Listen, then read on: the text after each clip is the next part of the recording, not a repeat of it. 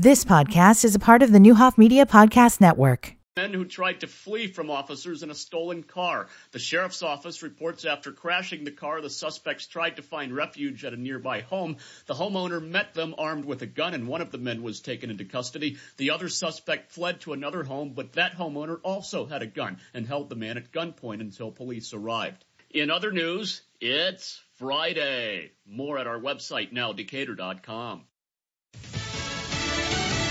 Texas has no plans to comply.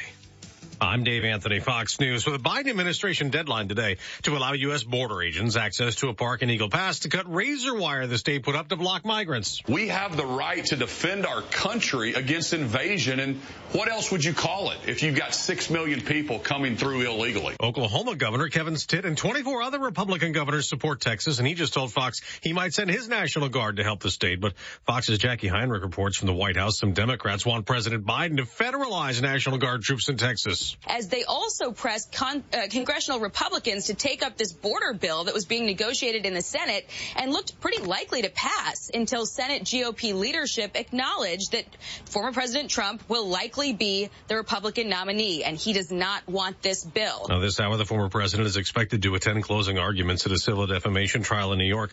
The UN's High Court is urging Israel to do more to limit Palestinian deaths and damage in its war against Hamas, stopping short of what South Africa wanted in order for Israel to stop the war in Gaza. In the court's view, at least some of the acts and omissions alleged by South Africa to have been committed by Israel in Gaza appear to be capable of falling within the provisions of the convention. Joan Donoghue is the president of the Court of International Justice. Israel's prime minister is calling the genocide allegations outrageous. An American journalist jailed in Russia has been ordered to stay behind bars through at least March. It was March of last year when Evan Gershkovich was arrested accused of being a spy. He denies that. The U.S. calls Gershkovich wrongfully detained. A convicted murderer died in a new way last night. Kenneth Smith suffocated by nitrogen gas, a first of its kind execution. He struggled against his restraints a little bit, but there's some involuntary movement and some agonal breathing, so uh, that was all expected. Alabama Corrections Commissioner John Hamm. Witnesses say Smith convulsed for several minutes, appearing to gasp for air. America's listening to Fox News. Texting enrolls you into reoccurring automated text messages. Consent not required to purchase. Message and data rates may apply. Hey, Dan, how you doing? Haven't seen you around the gym for a while. Yeah, I've really fallen off. Since I turned 40, I just don't get the results I used to get. Could be lower testosterone. Lower T? Yeah, I went through it a while back. Once you hit 40, your body has less free testosterone. I got Nugenix Total T, and it's made a huge difference for me. I've seen that ad on TV. Is it for real? Oh, yeah. The patented key ingredient is something called Testofen, which helps boost free and total testosterone levels to help you trim up and stay lean. And it's made a difference for you? Man, I feel like I'm in my 20s again at work, in the gym, and in the bedroom. Are they still giving out complimentary bottles for people to try it for themselves? Yeah, you just need to send them a text. Text ROCK to 42424 right now for your complimentary bottle of Nugenix Total T, the number one selling testosterone booster at GNC. Plus, text now and we'll include a bottle of Nugenix Thermo, our most powerful fat incinerator ever to help you get back into shape fast. Absolutely free. Text R-O-C-K to 42424. That's ROCK to 42424. It has happened yet again. Houthi militants fired a missile today at an American warship in the Gulf of Aden near Yemen, but that missile was shot down by the USS Carney and there's no damage. The U.S. has launched nine attacks in the past two weeks in retaliation, targeting those Iran-backed Houthi militants to stop their almost daily attacks on shipping in the Middle East. And the U.S. has also imposed more financial sanctions targeting another four uh, Houthis uh, individuals uh, who are directly tied to the attacks in the Red Sea. And we're pleased to be able to announce that the United Kingdom is joining joining us in sanctions on these four specific individuals as well. That's National Security Council spokesman John Kirby. And while those Houthis are backed by Iran, along with militants in Iraq and Syria who've been attacking American forces there, the Wall Street Journal reports the U.S. tried to warn Iran ahead of an ISIS terror attack earlier this month that killed 84 people there. The United States and Iran share a common enemy in ISIS, and this ISIS-K group, if you recall, uh, destroyed, killed 13 Americans at the Abbey Gate during the Afghanistan withdrawal. Uh, but remember, for years, both the Obama administration and the Trump administration fought a war against ISIS, and who was on the ground in Iraq, uh, a de facto ally of the U.S. military, were some of these same Iranian proxy groups that are attacking U.S. troops today. Today. So, uh, of course, the United States does not share diplomatic relations with Iran. Any kind of messages to Tehran we pass through the Swiss. That is Fox's Lucas Tomlinson. We got another report on inflation this morning, and that showed it cooled a little last month. It was up only 0.2% from November into December. 2.6% was the annual rate of inflation. At the Australian Open, the men's final is set and Novak Djokovic is not in it. Knocked out in straight sets by Jannik Sinner, spoiling Djokovic's bid to win that tennis tournament for the 11th time. Sinner will face Daniil Medvedev in the first Grand Slam final of the year. I'm Dave Anthony. This is Fox News. Hi, I'm Matt Fairchild from Hickory Point Bank. Whether you're looking for a loan to expand your business or a service-minded place to do your everyday banking, experience counts. And here at Hickory Point Bank, we have years and years of it. But experience doesn't just mean longevity. It means knowing when to rely on the tried and true and when to offer a more innovative solution. It means using everything we've learned to meet the banking needs of people just like you. Hickory Point Bank, member FDIC.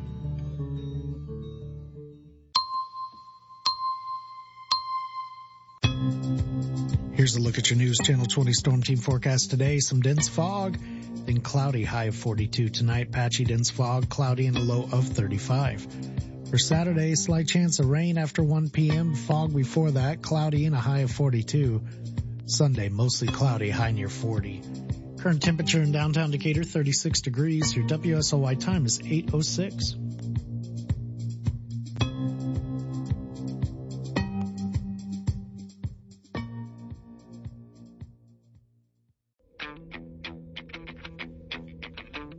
Morning and welcome to the eight o'clock hour of Byers and Company. Angela's in from the Y, ready to whip you in shape. We'll talk some Australian Open. She's a tennis freak now. Staying up all night, watching it live. Uh, and Congresswoman Nikki Budzinski in studios. The company starts now.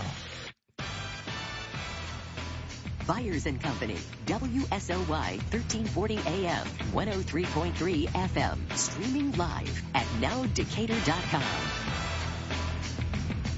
Good morning and welcome. What lessons can we learn from this Wall Street Journal uh, interview with the uh, marketing executive for NASCAR? You're a, a race fan. You've Yep. been going to the Indy 500 most of your life. Yep.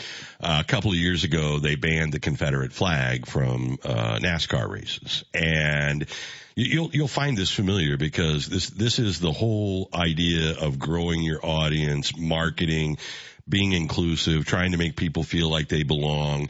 And if you listen to the 10% with the Confederate flags, you're never going to grow anything and they eventually will die and their grandkids and great grandkids will be smarter than they are. Uh, and you can go with them or you can make the f- place feel inclusive to everyone, right? That was the answer given uh, uh, by the the chief marketing officer for all of NASCAR. Their growth. Listen to these numbers. Uh, if you look at uh, African American Hispanic uh, fans of NASCAR, if you go to new fans, meaning I am a new fan three years or less of NASCAR, 40% of that audience is African American or Hispanic. Okay? Now line that up with banning the Confederate flag and line that up with the things that they're doing. They had a block party with Bubba Wallace where they had 3,000 attendees. They had it before the race and they gave out 2,000 vouchers to get into the NASCAR race free on Sunday and they had 70% of those vouchers redeemed. Now, if you're in that kind of world, I don't get too overly complicated. 70% return rate is ginormous. Big. You got to think about things in a different way. And even if you don't think it's the right thing to do, which I personally believe you should think that, it's the smart thing to do. Uh, and so often we get political with things and we will do dumb things just because it makes us feel good to go us versus them. And it's not even smart. That $6,000 investment in that book vending machine, you can think whatever you want to think about teachers unions or public schools. It's smart. Why won't we just do the smart thing? So the 40% increase is in viewership or Yeah. per- In, okay. in, in their fan base. I mean, if you, because if, you, if you watch NASCAR, there are not people in the stands. Not like it used to be. but people are watching NASCAR So they're on watching, but- Netflix. but not they're going. watching. I mean, that, that's the way. You know, outside of the NFL and outside of the NBA and outside of like, you know, soccer and, and or as they call it, football in certain parts of the world, people are attending less and less because there's more avenues for you to consume. But they made a deal. NASCAR, and, and this is something very different. Um, you know, if you look at what they did in Chicago, 80% of their in-person ticket sales for the Chicago street race were consumers who had never attended a NASCAR race. Well, that's under, especially if you live close. You just go out. But what I'm saying though is, Yeah. think about all those people they brought to an event for the very first time because they had it in downtown Chicago. And I'm sure there's people in the South in particular, why are you doing, you- you know, the NASCAR fan base that's been there forever. I feel like the the base, the NASCAR base, has like the the ones that were really into it. I would say in the '90s, they're not there anymore. There are very few. They are. I mean, that's just my opinion, just from watching it on TV and going. I remember when these places were packed. There was like a a decade where you could not get a ticket to a NASCAR race. Oh, and I think you could go back, but the 80s were that way too. But, But they just in this past year signed a deal with Amazon and Warner Brothers Yeah. Discovery for $7.7 billion over seven years, which is a 40% increase in anything they've ever done TV rights wise.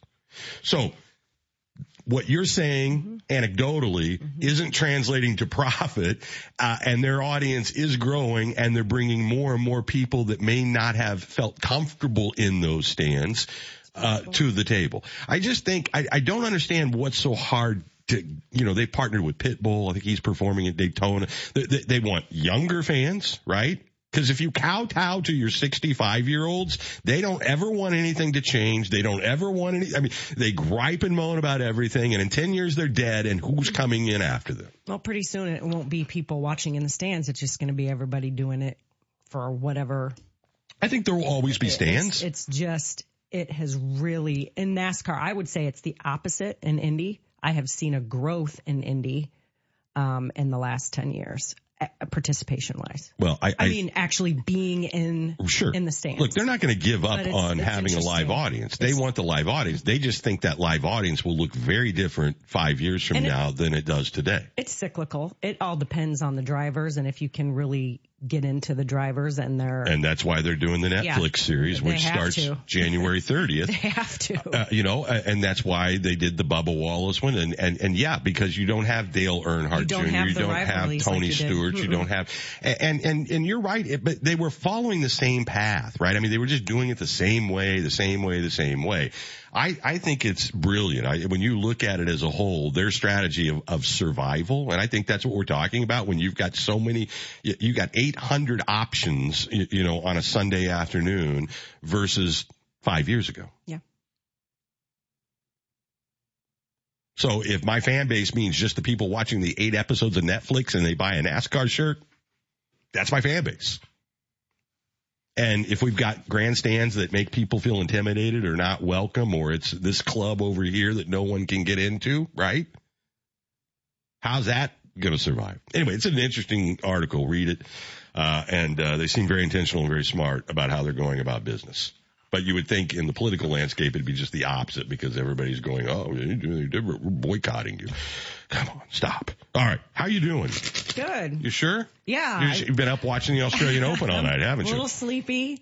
Uh, just kind of, you know, in and out, catching a, catching the score. And Now, is this to go back to something you've done every year? Well, the Australian Open, it's hard because the time difference. It's like 19 hours or 15, whatever it is. I, I hear it's the worst travel trip that there is. but I've been a tennis fan since. But I met mean, are you husband, watching the so- majors like Yeah. every year? Yeah. Okay. Yeah.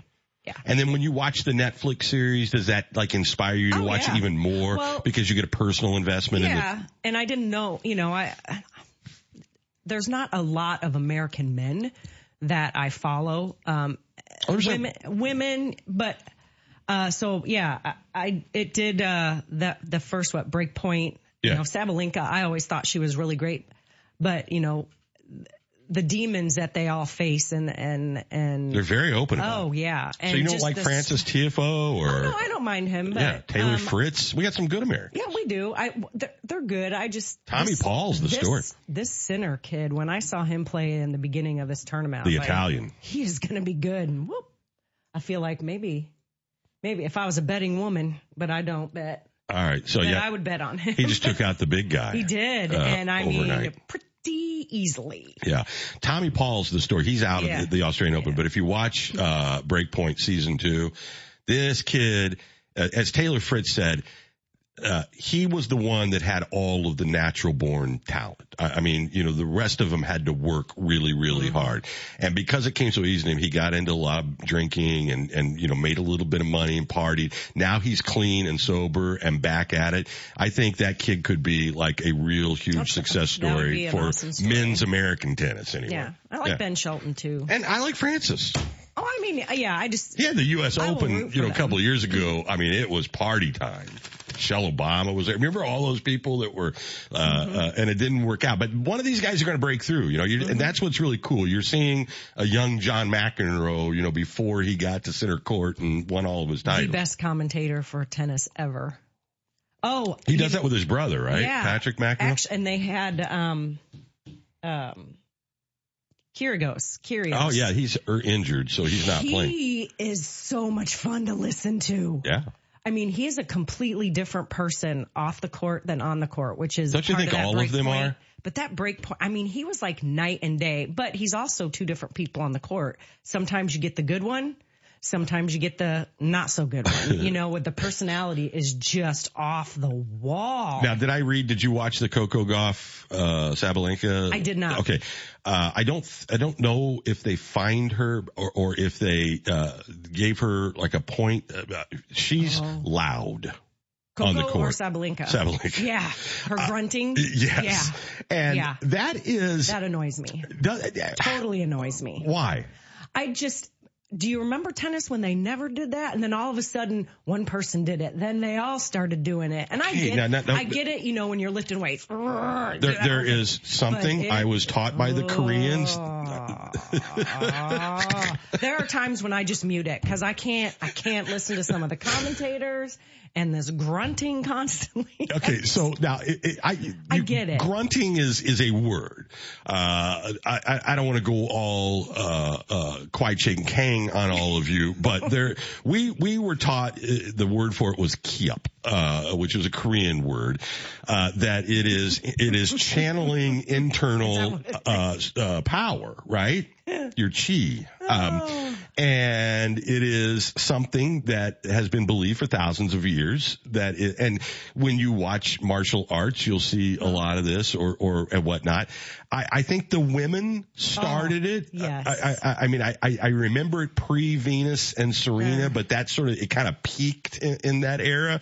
Uh, you, you know, where there was a lot of it, but I think it's a physical tool. Yeah.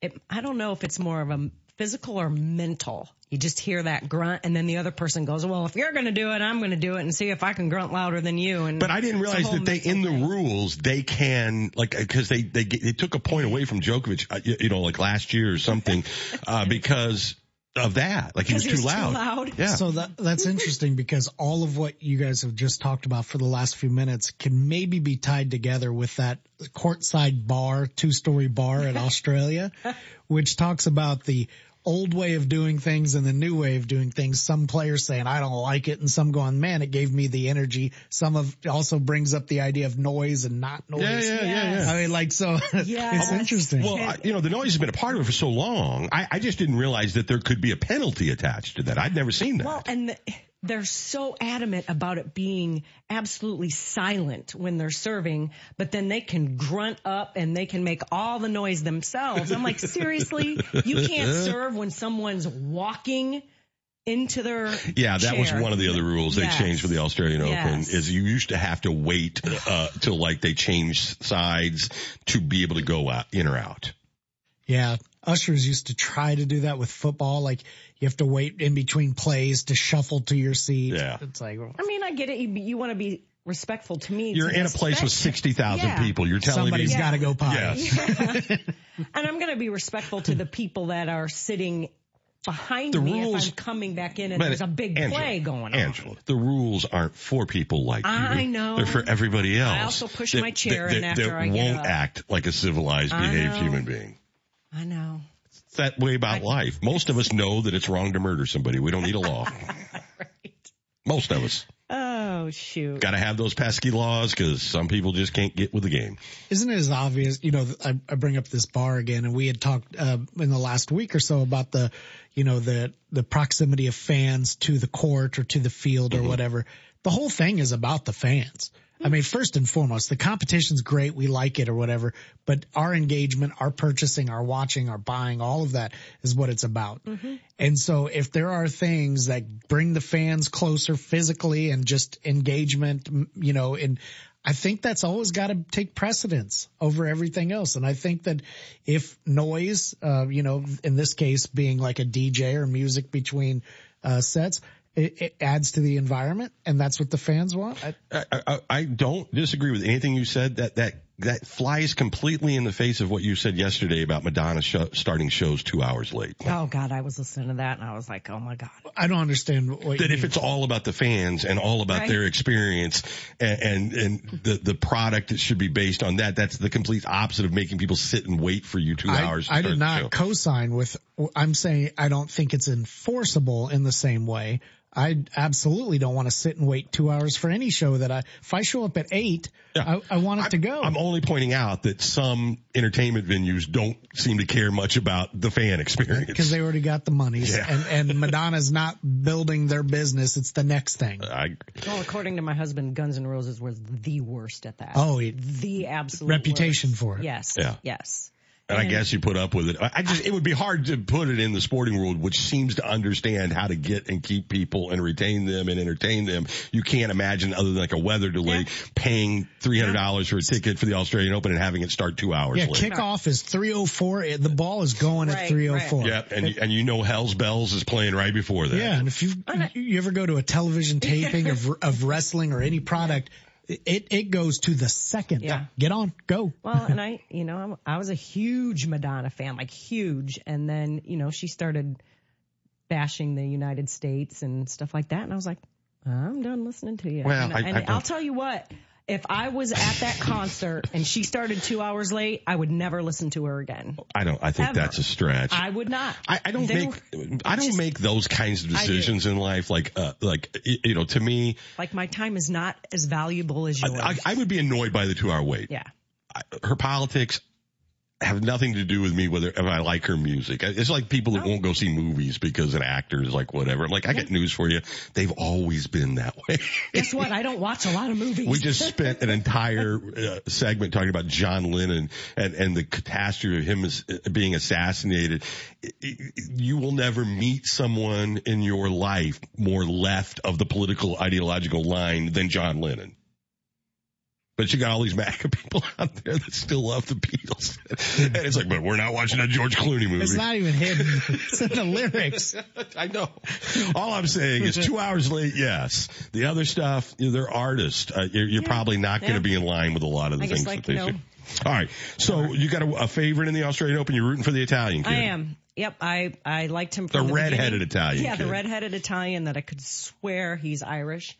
Um, but yeah, from the beginning I saw him play and and I was like, this kid's good and I like him. He seems like a really nice guy. I can't stand the Russian dude. Me either.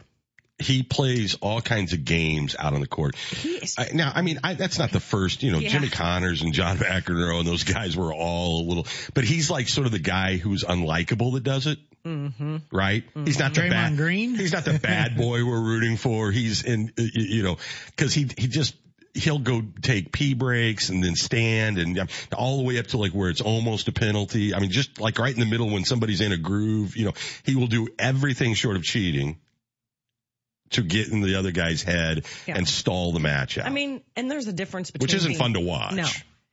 You know, there's a difference to me in being confident and cocky or arrogant, and he is the latter. He's and- the guy doing this like when they boo. Yep, yep, yep. That is him. And when he gets interviewed, you just want to kick him. you just do. He Now- is not, I don't think he's a very nice person. I, I don't know. I, he's willing to play that character because it works They for call him. that being a heel. Yeah. In, Yeah. in wrestling. And and but there's also you mentioned Nick uh, from Australia. Yeah. He can play that role too, but he's good looking and not kind of bald and and, and is Russian. that the race? All that plays into it, don't you think? It'd be interesting if they ever had Medvedev on this break point. Yeah, he was. W- Was he? Yeah, maybe season I two. just, maybe, is he on this next one? I, I, I, yeah, he's Okay, He's so- not focused on, but yes, he's a part of it. It'll be interesting to see how he is off the court when he's not in his tennis mode. If he's kind of like Kyrgios is, Yeah. where you know you're like you're kind of a likable guy. I think that you You're kind figure out out there you can you can be the hero, you can be the Yeah. goat. There's all kinds he's of a- roles to play. yeah. Well, he's Not the greatest of all time. I mean the goat, like what used to mean. he's something. That was my first lesson from CBS cameraman Jim Kimmons at my first NFL game. I'm looking for heroes and goats. that, that, that's all. They can be in the stands. They could be on the bench. They could be on the field. You just keep your eyes peeled for heroes and goats. oh, that's like a real good way of putting that. Yeah. Yeah, I like that. I mean, it was like who's ever having the highest of highs That's or the lowest of you want to lows. full emotion. Yep. Yep. And if you take that ride with uh, uh, a break point, that Sabalenka, uh, you know, man, she's just hanging by a thread she sometimes. is mentally. She's come a long way, but she's still got a long way to go. Well, I she think. she But- does, there, but there's a big Mm-hmm. there's a big step in season two of that show with her, but it makes you kind of want to root for her, right? And I know on court she's big and intimidating and loud and you know all that, screaming at herself, and Oh, she she just rides the emotional wave that is almost hard to She beats herself up. yeah. Yeah, for sure. Okay, what's going on at the Y? We got a couple of minutes left here. Uh, get, are all the January quitters already out? Like No, the I- starters and the quitters? No, we're we're still we're still seeing quite a bit of, of uh, membership participation, and our classes are pretty pretty full. We've got a, like I said, we did that new Spin Fusion class, and we added a and they are full uh, registration only with waiting lists. So uh, yeah, we're doing pretty well. Sarah's killing it on that class and personal training. You know, it's pretty. All right, best way for people to just stop out again or call, make an appointment, take a tour. The best way is to come out so you can get the the full flavor of everything. I mean, that just we take a tour. But yep, and you don't have to make an appointment. You can just walk on in. Otherwise, Decatur YMCA.org. Well, I think people are intimidated, uh, you know, with that, Yeah. that step in the door, right? They, Right. If, if they haven't been for a long time or they've never been, I- I think they have illusions of what it looks like where the, maybe the reality is a little different. And I think walking through, just showing you everything and how it works and that goes a long way, I think, to get people over that initial hump of just saying, Hey, I think I'll try this. and you will find somebody similar to you Yeah. in that why See? every single That's minute of the day. That's right. That's the whole, that's, the right. whole conversation we were having about NASCAR, right? yeah, if you don't feel included, why would you go? exactly. And I think people think about joining a gym and they think everybody looks like it's Venice Beach or something and, and you're going to be out of mm-hmm. place and, or people are going to judge you and you're going to go, as Angela said, you're going to go see people that are, Yeah. you know, some further along the road than you, some behind you, everything in between. Exactly. But you'll know where you're headed when you see those people and you make a community and they're like, you know, I was there six months ago and here I am now. So you'll get there. Just persevere. All right. We appreciate it. Thank you. Yeah, thank you. Uh, be safe out there. You too. No more potholes. I, you know, I, I, I don't think I'd ever, I, I've never had like that damage like that. I mean, we've certainly had potholes my whole life. Safely, no rim or any, just tire.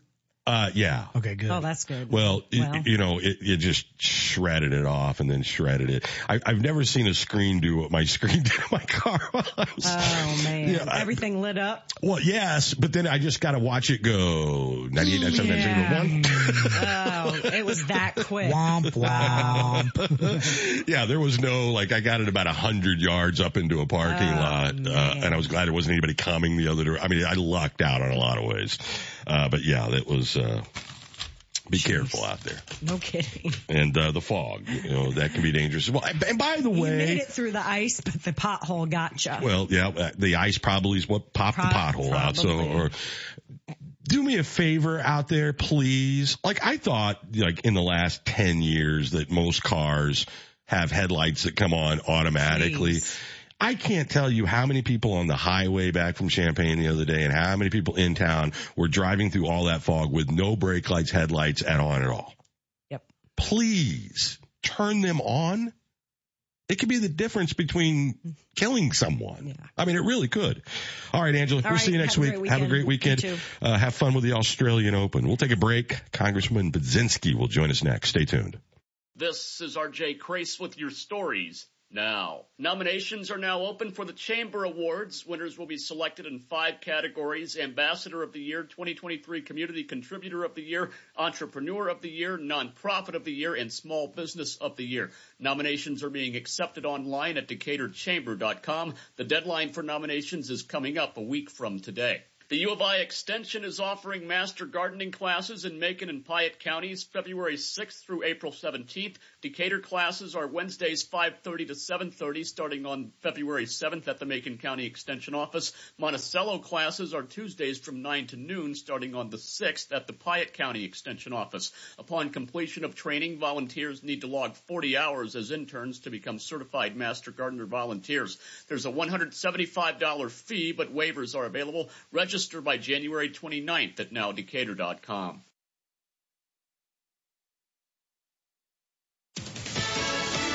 Fox News, I'm Therese Crowley. Texas showdown with a federal deadline today. Texas governor has no plan to allow border agents back into Shelby Park on the Rio Grande, where it's installed razor wire to block migrants. Attorney General Ken Paxton tells Fox. I guarantee you he's going to stand strong. He'll keep putting razor wire up. We'll keep blocking the border.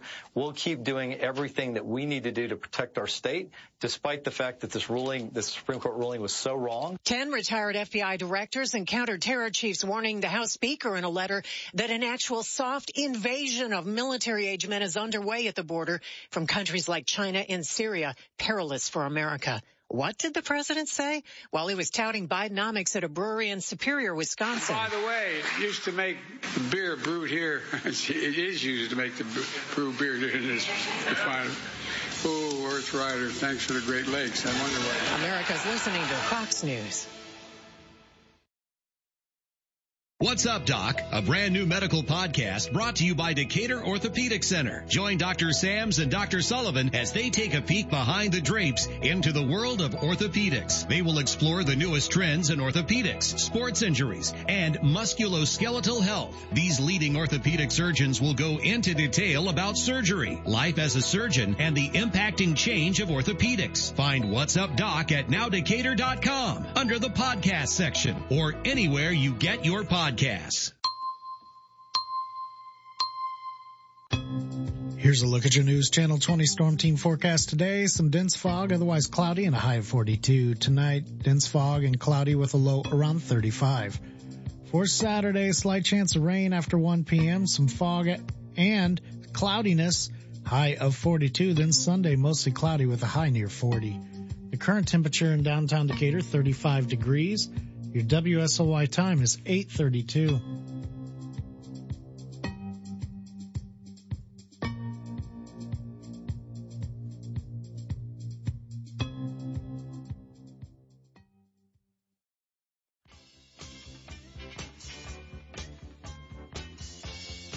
You're listening to Byers and Company, streaming live at nowdecatur.com. We have a love train? I don't think we do. Of course we do. Day after November, right? Yeah. God. Uh, we had a uh, an interesting week this week and uh, a fun one. We're going to wrap it up with uh, Congressman Nikki Budzinski, who's in studios with us here today. Uh, you, I was your first year, right? Yeah. I, I mean, are you, does it feel like a year? You know, it's gone by really fast in some ways and probably slower in others. It's been it's been a busy year. What did you learn that you didn't know? You know, I, You've been behind campaigns. Right? What have, what yeah. did you learn as, you know, the person now that once all the campaign's done, you got to go to work? Yeah, well, it's about it's about building relationships and being the new kid on the block, uh, being a freshman in Congress. You've got to build those relationships, and as you know, Brian, I talk a lot about bipartisanship, but I would tell you, my first year, I'm probably most proud of the fact that a lot of the legislative initiatives I've introduced on workforce development, um, on agriculture, economic development, it's been bipartisan. I've been able to build some relationships on the other side of the aisle, and I think we need to do more of that. I think it's smart too. I mean, I think it's what's best for the people, but I think it's smart. I really do believe, and, and polling numbers are, are bearing this out. And, and I don't think we'll have a definitive knowledge of how all that works out till we get through November. But there's a whole bunch of people in the middle that are really kind of just sick and tired of the national politics. And there's a lot of local politicians that are playing that national political game. And I don't know what we as citizens get out of that. You know, uh, Nick and I have talked all week. Well, since Wednesday when I destroyed my car like in a two foot pothole on 121, a state highway that's in, it's in horrible shape. Why aren't we talking about how to fix things, you know, and rather, instead of like shooting Bud Light cans or whatever? I, I, I don't, I don't understand why the 20% and the 20% seem to be driving 100%. Because they're the loudest. But I would say that most people, to your point, Brian, are in the middle, just like us. I think people are so sick and tired of the political noise. Um, and that's what I, I mean, I've been focused, really tried to be focused on solutions. And, you know, you talk about potholes, like trying to bring infrastructure dollars back. We, I'm really proud we were able to identify about $300 million in federal grant grant funds to bring back to our communities. And that's what I think people expect me to be doing. Okay, so 15 bills, you introduced 15 bills, co-sponsored 298. I- don't know what that, I mean, I know what a 320 batting average is in baseball. I don't know where that lands on the scheme of, uh, uh I'm assuming it's more than your compatriot. Uh, but how, is that a lot? It seems like a lot. I've been I've been productive and busy. Yeah. Yeah. I mean it's introducing a lot, but it but at the end of the day, you know, I think it, it's about how do we get these things done. And I think some of the frustration I have on the legislative front, I I think by the way, Brian, there are a variety of ways that we can find win for our communities, even apart from legislation. But the legislation has really been very challenging because of the political environment in Washington. The Republicans having a very, very narrow majority in the House has really slowed a lot of the just basic business of the people, like getting a budget done. Um, and until we can get things like a budget done, that has hamstrung our ability to do other important things like a farm bill. And so there's a really kind of snowball effect when we have a lack of leadership. So, you know, I think one of the things I've been really focused on is, again, bipartisanship, finding people, the majority of people bring together on these issues, but also find the wins back home. You know, we got a rail grant here in Decatur, 16 million for Brush College Road, one of the most dangerous intersections in the city of Decatur infrastructure investments don't have to be hamstrung by legislative process because of the fact that these bills have already been passed. So it's really about identifying the funds, bringing them home. And that's where I, in this first year, I think I've been able to find success. Well, I think you went to where the stuff. I, I mean, you know, instead of arguing, I, I've never seen anything like this speaker uh, thing. I, I I mean, it's unprecedented It on either side of the aisle, Yeah, it is. and it's not over. No, it's not. It's not. I mean, we just kicked the can down the road for the third time on a budget where we did a short-term spending uh, funding initiative just to keep the government, just to keep the lights on, right? We, Yeah. I have 7,200 federal employees in the 13th district. These are people that are anxiously waiting to find out if we, if the government shuts down, that means that we're going to ask them to show up to work and not get paid. So that has a real life, you know, ramifications if we can't get to a budget. We kick the can down the road until early March. I think we should be able to get to a bipartisan budget. We've agreed on a number of key principles, but again, when you're talking about that 20% on each side of the party that's really loud, they're really tying our hands on getting this done. And we're doing that right now with Ukraine and then our border to the south. Uh, what I don't understand is there's a lot of conversation to be had around both of those subjects. Tying the two together so that you can blow it up in the middle, it just doesn't make any sense for the people of Ukraine and it doesn't solve anything on our southern border. Yeah, I couldn't agree with you more. These are two very important um, crises that are happening that demand action right now. And I would just say on the border in particular, Um, you know, there have been bipartisan conversations happening in the Senate to come to a, a, an idea of framework around providing more security, more funding for our border that just collapsed about 24 hours ago. And the reasoning is that we're hearing that Republicans would rather use this issue as a political opportunity to score points between now and the November election than addressing the issue. The people of Ukraine need funding now. They need our help now. Um, and we we've been providing that um, that really important support, but without it, Putin will win. And so we can't wait there. We can't wait to address the crisis at the border. We should have a functional government that should be able to find bipartisanship to address these issues. And I would point out, and I think it's fair to point out, there are people in your own party who have done similar things. Yeah. That it is more important to have a political club to beat your opponent over the head with than it is to solve a problem. Uh, my good friend Howard, who's spent a lot of time at the border and a lot of and written a couple of very interesting books, says the only way we're going to solve our border problem is to get politics completely out of it. Absolutely. And you know what's happening at the border is is a part of the bigger problem, which is that we need a comprehensive approach to how we deal with immigration in this country and it needs to be bipartisan. We have to secure the border. We have thousands of illegal immigrants coming into the country right now.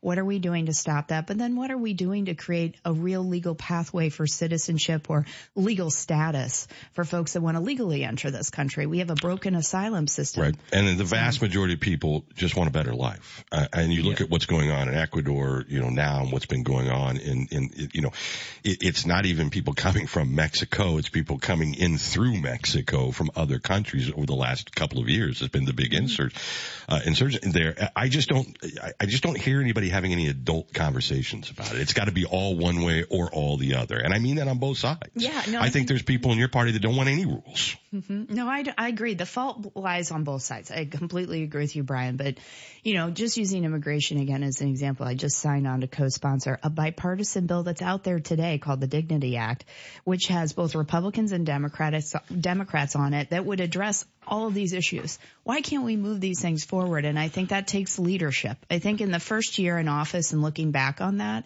I would say to you, and this sounds like an obvious statement, but leadership really matters in this country. Who leads our country will enable us to put the politics aside. But if we don't have leadership that's willing to do that, then we are where we are. I think the perfect example of that is what's happening between Governor Pritzker and the governor of Texas. And uh, I think it's real easy to sit in Chicago and tell Texas what they should or shouldn't do when they're not getting the impact. I think it's soulless and and and and friggin' evil to put people on planes and buses to use as pawns, children, kids. Uh, so instead of just having, you know, hey, easy for you to say sitting up there, why don't we come to the table and figure out what to do about it? We're playing political games. That's right. That's a, the ultimate example of the political game and using human beings to yeah, do that, that. it's despicable you know? to do that. Yeah. But but I, I think that it is easy to sit in central Illinois or Chicago and not. I mean, I've been down there. I've seen what these ranchers are going through in Arizona and Texas, and you, you know they are seeing a very different side of this than we are here, even though it impacts us here. Yeah, they've been living that crisis for many, many, many years. So yeah, absolutely. All right, let's talk about some of your other accomplishments. Um, I, I know that a lot of uh, your standing with workers and and um, the Leap Act and all this kind of started with what happened here with Acorn Pharmaceuticals. Yeah, that actually, you know, Rising Pharmaceuticals is now coming into Yeah. the footprint of what was Acorn. Um, and that's a really positive story for the city of Decatur. You know, there were 400 jobs that were lost in basically the middle of the night when Acorn pulled out of this community. And we showed up the next day, um, and working with, uh, the Workforce Development Center, working with employers. The city was wonderful. The mayor was great. Everybody showed up. It was an all hands on deck approach to getting these folks that just found out now they don't have a job and their health insurance was going to run out at the end of the month. And so what do we do? How do we get those folks back into good paying jobs? And We've had, a, I've had an opportunity to visit with Rising Pharmaceuticals and they're very committed to the investments in the city of Decatur. But out of that came legislation, the Fair Warning Act, because I think we need to be um, tough on employers that think that they can do this. Um, you know, leaving a community like that is not acceptable. Well, from what I understand, you know, there was some, uh, you know, laws. I mean, they choose to pay the fines rather than abide by the law. Right. But I think that what it would do, the Fair Warning Act would require more notice. I mean, if you're going to lay a worker off, I think the least you can do is give them an adequate amount of notice so that they can prepare and look for that other job. A community can, can prepare. Um, and so the Fair Warning Act would give additional notice, but would also kind of strengthen and add teeth to those penalties, making sure that those workers, if they were um, it, vi- the violation of the WARN Act happened in, in their situation, they would get the back pay, the full back pay for the time period that they should have uh, received it when they didn't get the fair notice that they deserved. All right, we've got to take a break. We'll talk about the LEAP Act. How do we get more people to work? Uh, you know, that's the magic bullet. I, I mean, if you you can talk about government programs all day. If you're not getting somebody to that next level, right? right. I, I, mean, it, it's people need help, and there's nothing wrong with that. Yeah. But how do we get people into trades? How do we do better uh, about Nick and I were having this conversation earlier, you know, that middle class that's evaporated from this country, you know, over the last 30 years, uh, I feel like we're turning a corner there. Yeah, I'll I think see if you agree. Yeah, exciting stuff to talk about on All that right. front. We'll be back after the break. Stay tuned. Winter has definitely arrived in central Illinois, and that means it's also time for the winter sale at the Brass Horn. Stop in now to have the best choices from all of their fall and winter merchandise with 35 to 75% off your favorite brands. Whether you're looking for a new shirt and jacket or casual jeans and sportswear, they have everything you will need for any occasion. So stop by the store and visit the Brass Horn at 108 East Prairie in downtown Decatur. The everyday guys are ready to hit the hardwood. Drives right baseline, and he hammers it home. Join the Fighting Illini as they look to head back to the NCAA tournament. Join the family every game right here on your home for Fighting Illini basketball. The Illini take on the Indiana Hoosiers from the State Farm Center in Champaign Saturday afternoon. 1 o'clock pregame, 2 o'clock tip-off on WSOY, 1340 AM, 103.3 FM, and Educator.com.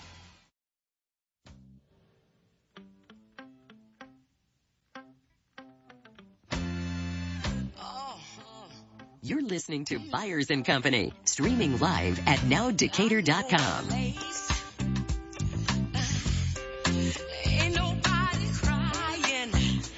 Back here with uh, Congresswoman Nikki Budzinski in studios. Um, the LEAP Act. Explain that to us. Yeah, the LEAP Act again. It's a. It was my first piece of legislation introduced, bipartisan. Um, that would be a small business tax credit for businesses that would hire a union apprentice or an apprentice through a great community college like right here in Richland, Richland's Community College. Um, so I, you know, I think that giving incentives, breaking down barriers. This has been one of my passions. I know it's one of your passions too, Brian. Is that you know the four-year degree path um, is not the pathway for all young people, and we should be exposing those young people to other opportunities like the great programs at Enrich at Richland Community College or um, union apprenticeship programs, getting people to be electricians. These are good paying jobs, and these are job openings in our community. The LEAP Act, I'm hoping, is just one of those further incentives uh, to kind of support that work. All right, uh, we talk about um, you know, systems you know, they, they stay around forever. Uh, and I don't know if they were ever effective. I know they're not now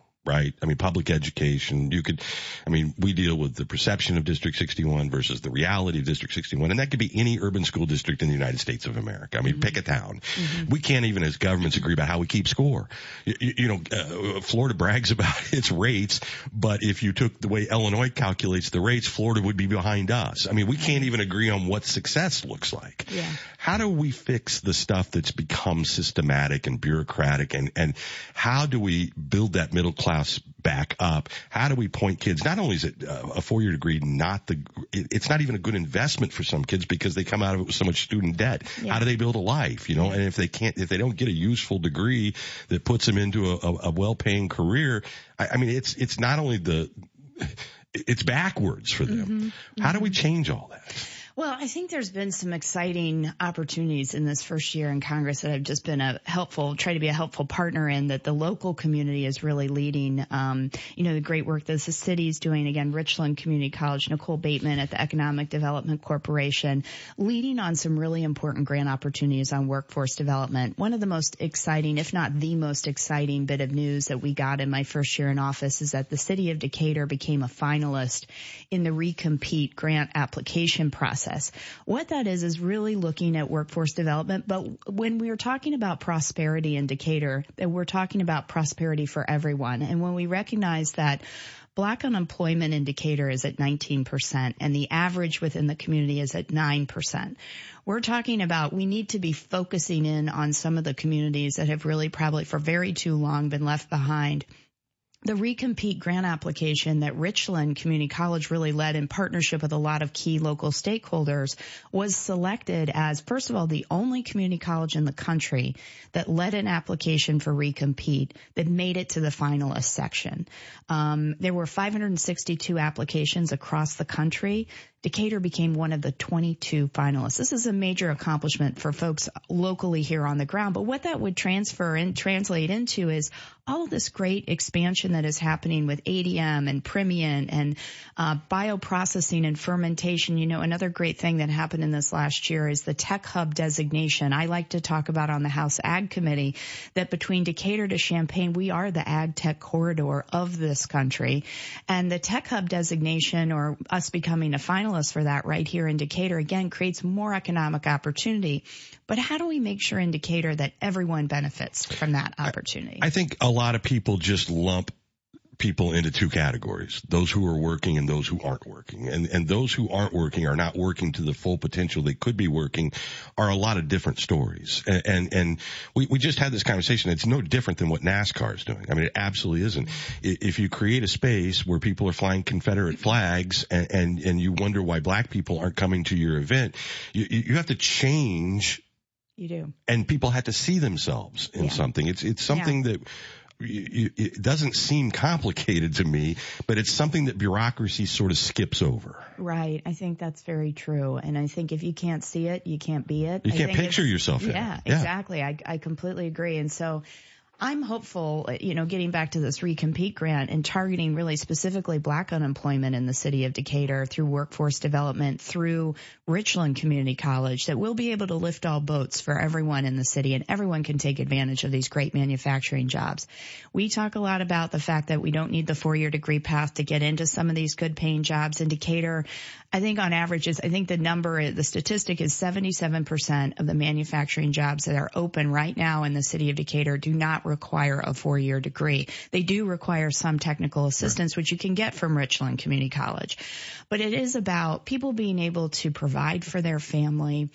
I think you're absolutely right when you say people might have a job, but if you're working at McDonald's, that is not necessarily going to provide for your family. So underemployment is a real issue. The quality of the jobs are a real issue. But for Decatur, where there are a lot of great job openings, with middle class potential, it is about helping people get the skills they need to get into those jobs. And I'm really, really hopeful that we'll become one of the winners of Recompete.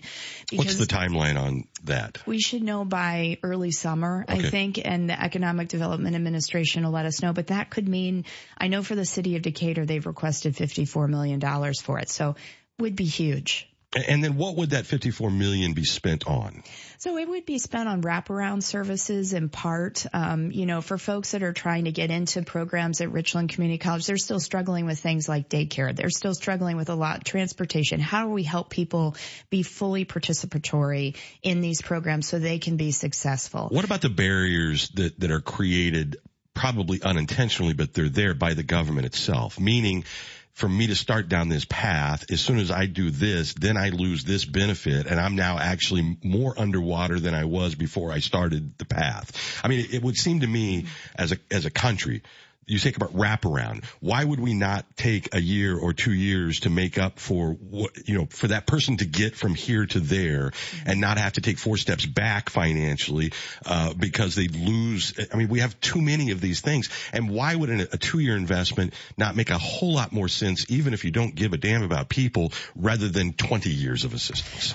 Right. I, I agree. I think w- what I would say to that is that this, this progress is not going to happen overnight and we do need but, to. But Debbie Bogle at the United Way, they've mm-hmm. got tools now. They have a calculator that can sit down individually and map all that out and look exactly what it, I, I mean, here's the road. So we know what the, the map looks like. Yeah. And, and we know where the, the stumbling blocks are and the obstacles because if I go do this, then I have to give up this. And then what does that mean for, uh, for this new place I'm at to get to a point where I'm then making as much as I was before I didn't have this? Well, I think that's it, what's intended in this recompete application for Decatur is that we they are going to break down those barriers. They are going to help people be the best success, you know, the most Yeah. successful they can be in getting into these jobs, getting the training, and um, finding success at Richland. I think um, it's a it would be a big investment, but I think it's it's an investment to try to you know help people continue to move forward. Right, and I don't think we've rethought that for a very long time. This could be transformative. It's I, very I, exciting. I honestly believe it can. Uh, and then how do you do it at scale? hmm That's another question. Okay. Uh, we got a few minutes left here. Um, let's talk ag a little. As you mentioned, y- you know, we're home to ADM and Primient and soon to be uh, Nova Feed and, and all the other projects that are out there. And in addition, why is that important? Well, there's thousands of jobs, uh, but you got to have the workforce to fill those jobs. There's other things coming that are contingent on us doing what we need to do that, and that means more. Uh, ag, we're getting there. We, if I think about where we started a few years ago to where we are today, clearly it's more part of public education and being institutionalized. Um, what's the potential? Uh, you mentioned the hub, you know, between Yeah. here and Champaign, uh, you know, the University of Illinois, School of Aces, you know, uh, Fortune 50 companies like ADM. There's a lot of potential. There's a lot of How do we potential. maximize It's exciting.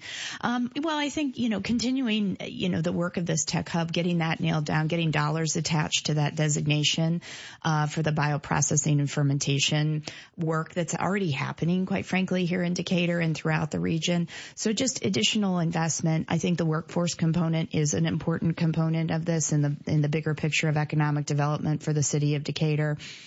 But again, I, I serve on the House Agriculture Committee.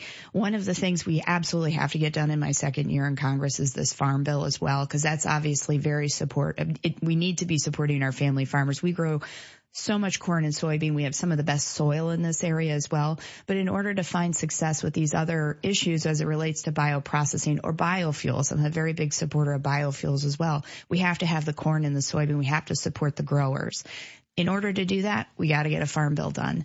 Um, so that's another thing that I've been working on on a bipartisan basis. Um, farm bills typ- typically tend to be bipartisan. I'm I'm very hopeful this one will be too. All right. You announced uh, 1.2 million dollars uh, a, a week or so ago for Baby Talk here for uh, early Head Start funding. What what is that money for? Head Start is just incredibly important when you're talking about wraparound services, when you're talking about breaking down barriers for people getting into into work. Um, you know, these types of programs are what are going to provide parents with the opportunity to go to work, knowing that their child is in a facility that's getting good quality care, um, that they are learning. Early childhood development is something that's critically important that is supported through this initiative, um, and that's visiting Head Starts in these types of facilities is one of the things I've really prioritized in my first year as well because I think that we need to be supporting the the very youngest learners, but we also need to support their parents so that they can get into the jobs that they're uh, that they're working in every day. All right. And, and what is a clean school bus? Well, electric. I mean, my, my mind goes to something, you know, like back in the day, you know, they, they weren't all that clean, but I'm assuming you're talking about Yeah. for the environment. I'm talking about for the envi- environment, Brian.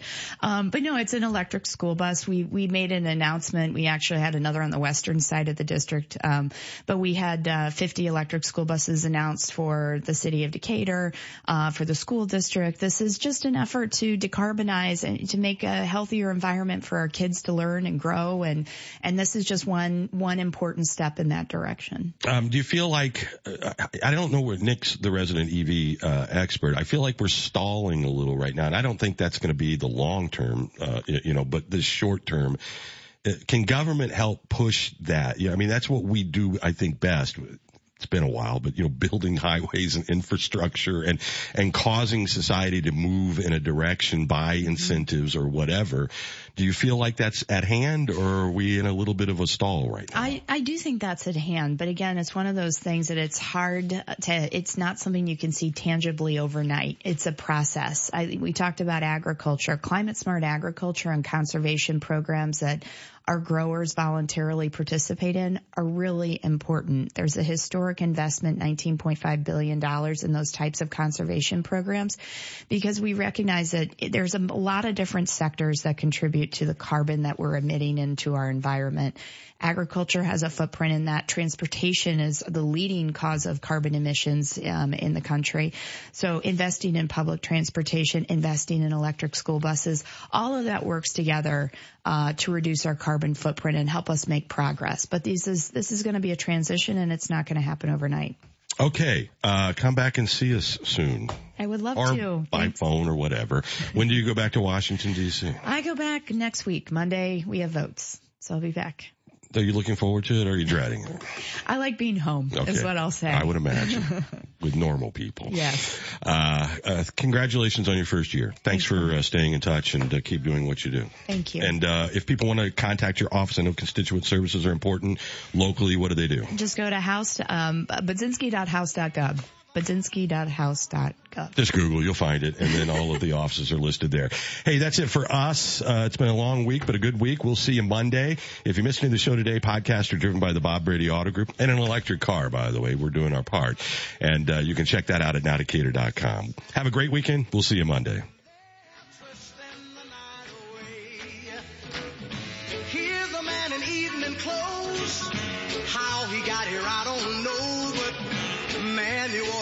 Him go, twisting the night away.